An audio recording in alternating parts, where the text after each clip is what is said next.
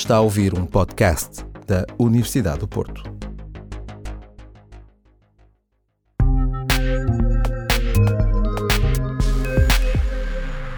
Olá, bem-vindos ao Library Talks, uma série de podcasts sobre a temporada de outono dos Friday Noon Seminars, que acontecem todas as sextas-feiras no Instituto de Investigação e Inovação em Saúde, I3S, Universidade do Porto.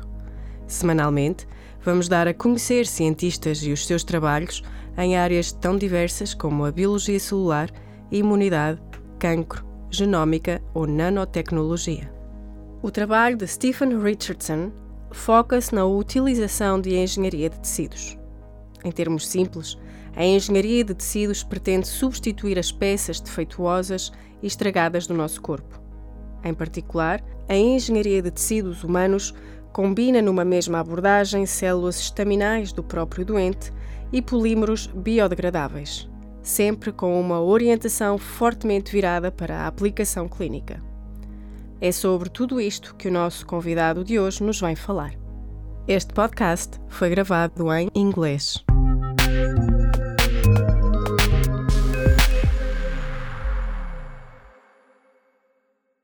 Stephen, thank you very much for being here today for this library talk. Um, in general terms, and for our audience, could you explain what is your research about? Okay, so the majority of our research is interested in um, intervertebral disc degeneration. So the intervertebral disc is the soft tissue between the vertebrae, the bones of the spine.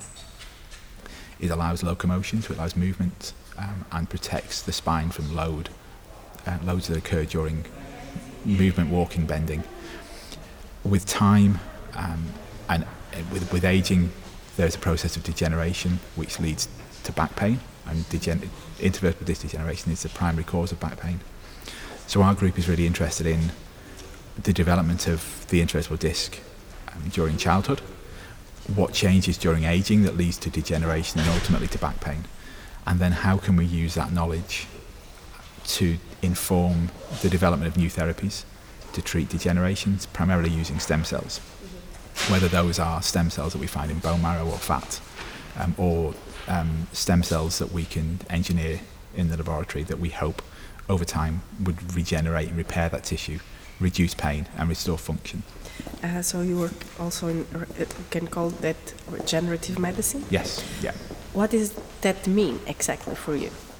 Regenerative medicine, it's, it's a very broad term, so it's using either cells in many cases, the implantation of cells to help the body heal, or finding processes that allow the body to heal itself more efficiently. Um, in our case, as I say, we use stem cells, and a lot of people um, seem to focus on the use of stem cells in regenerative medicine. Um, but yeah, it's it's the, it's finding ways to help treat disease and regenerate tissues to restore function and and and um, treat pain or or reduce the impact of disease on society. So, uh, re- regenerative medicine and tissue engineering they rise um, uh, from crossing different disciplines and the boundaries from different dis- yeah. disciplines, since biology, chemistry, physics. Yeah. So, for you, what are the main challenges uh, in working in such an interdisciplinary okay. field? Um, think it's the fact that we all speak different languages, in terms of chemistry, in physics, in engineering, mm-hmm. and and it's understanding the needs and requirements of each of those disciplines in order to, to develop something that has clinical application ultimately that can help patients. And so when we work with engineers and we work with chemists, it's, it's getting them to understand what we need, what ultimately the surgeons will need, and then designing something that is usable in our hands. Um, and, and that really has been a big challenge over the years. It's, it's, it is working across those disciplines, making sure that those other disciplines we're very clear on exactly what we need. That they may not understand everything that we say and, and how we say it, so we have to be very, very clear and, and exact in what it is that we want from them. Um, otherwise, I, I, we've had experience where yeah things go very wrong, we, we don't get the outcomes we want just because they haven't really understood what we meant, uh, or we, we haven't really understood what they're providing us. So, um, and do you think do you, your research work focus particularly in intervertebral disc Do you think that we will ever understand completely intervertebral disc? So a big part of our work now is understanding the origin of intervertebral disc cells. So what happens during early development um, in the fetus and then through childhood, and what the changes are in adulthood that might lead to disease. And what's really unclear to me and, and I think in the field generally is why is it that some patients, why is it that some people get back pain as a result of disc degeneration and other pe- people don't? So most people with aging will show evidence of degeneration of the discs, but most of those patients will never experience pain because of it. Whereas other patients will have relatively healthy looking discs, but excruciating pain. And I, I, that is a bit that I think is really unclear. We don't understand enough about the tissue at all, or the cells within it. And so I think that aspect is really important that we need to get a better understanding in healthy tissue of the cells and the, the tissue itself to understand what changes and why it might change with disease. So, and regarding this that you were saying, in the last decades, there have been any discovery that you would like to highlight? Wow. Um,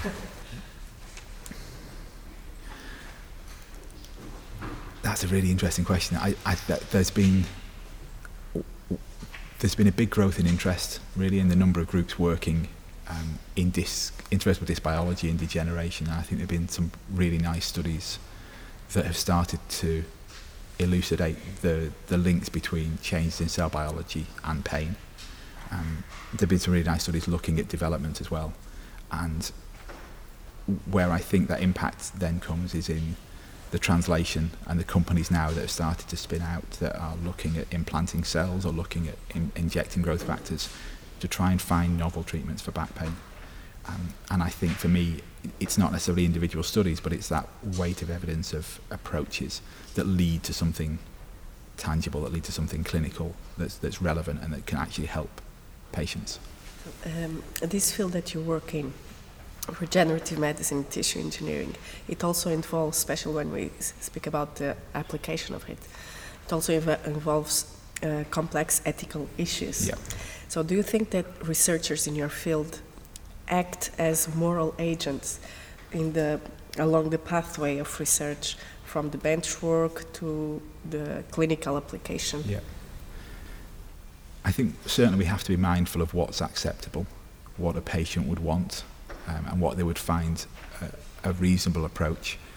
And I think if you look for something that causes um, the death of patients, so something like cancer, there are some therapies that are being developed that I'm not convinced would be as acceptable in something like back pain. Mm-hmm. Um, and so you have to think about that when you're designing a therapy or thinking about a therapy is what would a patient be, be comfortable receiving? So, for example, if we can genetically engineer cells to produce a particular molecule, there are trials going on where they're doing that for, for example, for muscular dystrophy, um, if we had a similar approach for disc degeneration and back pain, would that really be acceptable? What would what would regulators say? What would the public, what would patients say? Would would they find that okay? I think we have to be very mindful of that. The same with the use of embryonic stem cells, obviously ethically um, questionable or, or debatable at least. So you have to factor that in when designing a therapy. You know, would a patient really be okay with that? So it, uh, the final word will be always from the patient, you would say. Um, but that's very it, variable. It, it is, yeah. And I, I, obviously there are regulations, there are regulators in, in the UK, in Europe, in, and the rest of the world. Their rules are are different, but they're there to protect patients ultimately mm-hmm. um, and make sure the work that we do is ethical. So ultimately the regulators are what will dictate what we're allowed to do.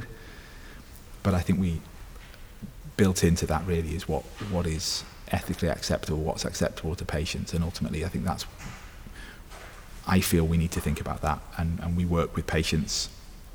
In the in the research that we do, we like to talk to patients and, and to clinicians, um, and and see what their thoughts are, get their thoughts on on what we're doing, what they think of it, whether they think it would be acceptable.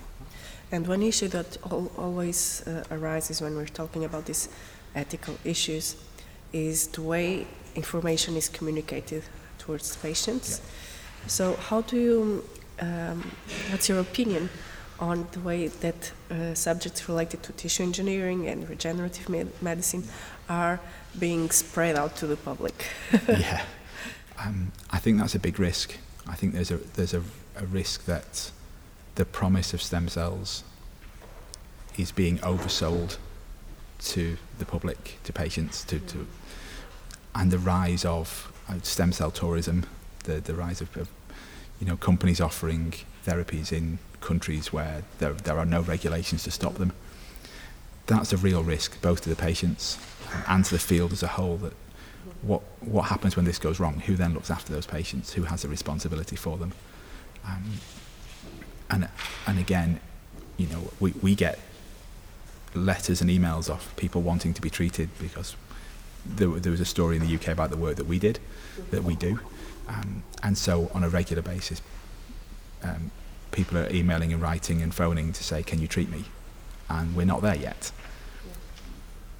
But they they are seeing adverts and they're seeing companies that are selling therapies, and they read testimonials from patients who've supposedly had them.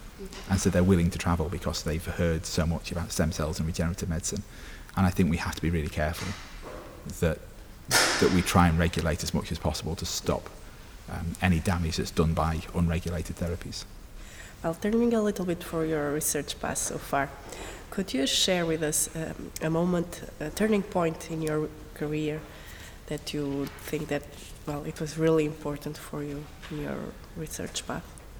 So I did my PhD looking at osteoarthritis in cartilage in dogs. Um, and, and so it was funded by Guide Dogs for the Blind in the UK. And one of the main reasons they have to retire Labradors is because Labradors get arth- arthritis. And we were looking at the cellular mechanisms that underpin that in, in dogs, but obviously that is similar to what happens in humans, and so the knowledge that we gain from that could be useful to humans. And at the end of my PhD, um, I applied for a job at the University of Manchester in a, on a project looking at tissue engineering for intervertebral disc. And I spoke to some colleagues in, in Liverpool, and this was the, the relatively early in, in tissue engineering as, as a field. And they raised some concerns about, you know, what's the future of this? Is there really, is this going to be a discipline in 20 years? Is this going to be something that, that is, a, is a big deal? Um, and so from, from my career perspective, should it should it be an area that I focus on working in? Um, and that was a point really that made me think, you know, well, actually, I, what is tissue engineering and, and regenerative medicine was was a much newer term at the time. Is it somewhere I want to go? Is it something I want to do? And you start looking into it and thinking, actually, no, this this does have huge promise. There is potential here, and I think what we see really now is the, a lot of that early research coming into clinical application, and, and the field is, is hugely bigger than it was um, when I started. And uh, so uh, it wasn't really a turning point. I, I guess the, the switch from cartilage and, and understanding disease into regenerative medicine was a big switch for me. But that was a point when I, my decision could really have, have taken me down a very different path. Um, and since then, you know, I've always worked in the similar area around stem cells and around intervertebral disc degeneration and regeneration. That was the turning point for me, and that conversation about is tissue engineering really going to be a thing? Clearly, yes. Yeah. Um, but yeah, that at the time, that was the thought process of people was it, it, it's a risky, it might be a risky area. And after uh, these years, what is your favorite aspect of your work? I think if you if you do any research, it's those new discoveries, it's those those moments where the data comes in and, and it's you know it, it proves your hypothesis or it takes you somewhere completely unexpected. You know, so we I, I'm really proud of the work we've done looking at um, notochordal development um, and and because that's something really novel in humans, in, in human fetal development, is something I'm not aware that anyone else is really doing. Um, and then now it's about taking that knowledge and about applying that back into the regenerative medicine work that we do. And ultimately then trying to get the work that we do through to clinic. And this might still be a long way off, but it's, that's the ultimate, ultimate goal. And so it's when those, that new information, those new discoveries come in that, that take you that next step, that allow you to do something new. That's, that's a really exciting bit for me. Mm-hmm. And at this moment, if you had to redefine a, a research agenda for your field, what would would be the bedrock for tissue engineering? We've for many years now we've always had the same argument that we need to better understand the cell biology of the disc, and, and a lot of our work is is focused on that and how that changes with mm-hmm. aging and with disease. There's still a, a huge amount more we can learn. So we, we focus on the nucleus pulposus, the central region of the disc. There are other tissues within the disc, so the annulus fibrosus that surrounds it. There are cartilaginous end plates that adjoin the bone of the vertebrae. We really don't understand very much about those tissues either, and so it, as a field, that knowledge is so so fundamentally important for for regeneration of the tissue. Um, whether it be to direct stem cells differentiation to appropriate cell types, whether it be to find new drug targets, whether whatever the approach is, I think we really need to understand more about that tissue than we currently do. Um, and we've published a lot over the years on that, and, and others have in, in, in a similar way to us. But I think there's still so much more that we need to learn. I don't have any more okay. questions. if you want to add anything, any comment? Um, I don't know. I think that covered most things. okay, so thank you very much okay. for your time That's and great. availability. For okay, thank you. thank you.